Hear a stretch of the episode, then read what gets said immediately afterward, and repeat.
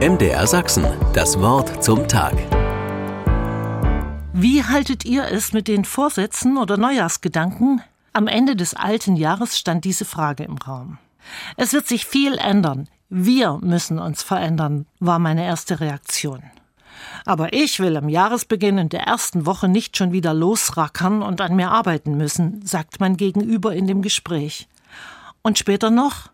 Und dabei bleibt es, auch im nagelneuen Jahr, darüber müssen wir nicht mehr reden. Und schon spitze ich die Ohren. Ich erinnere mich an eine gewisse Schärfe bei diesem Satz aus meiner Kindheit. Basta. Darüber wird nicht mehr diskutiert, dabei bleibt es. Das ging dann meistens nicht so gut für mich aus, die ich doch ein gnädiges Zugeständnis an die elterliche, schwer zu akzeptierende Strenge wollte. Dabei bleibt es. Das war meist etwas, was nicht gerade in einer Familienkonferenz durch alle Beteiligten festgelegt wurde. Solche Konferenzen gab es in meiner Kindheit nicht. Aber diskussionsfreudig waren wir schon. Nur das letzte Wort hatte fast immer der Vater. Damals eben. Und jetzt höre ich den Satz anders. Nicht gegen mich gewendet, weil mir etwas verboten wird.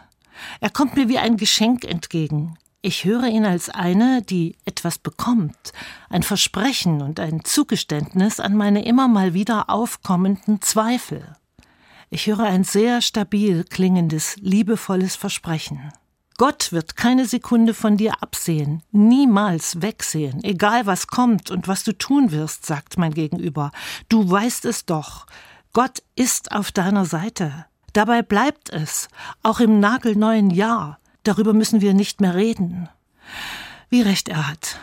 Aber reden müssen wir doch darüber, weil man gute Nachrichten nicht oft genug hören kann.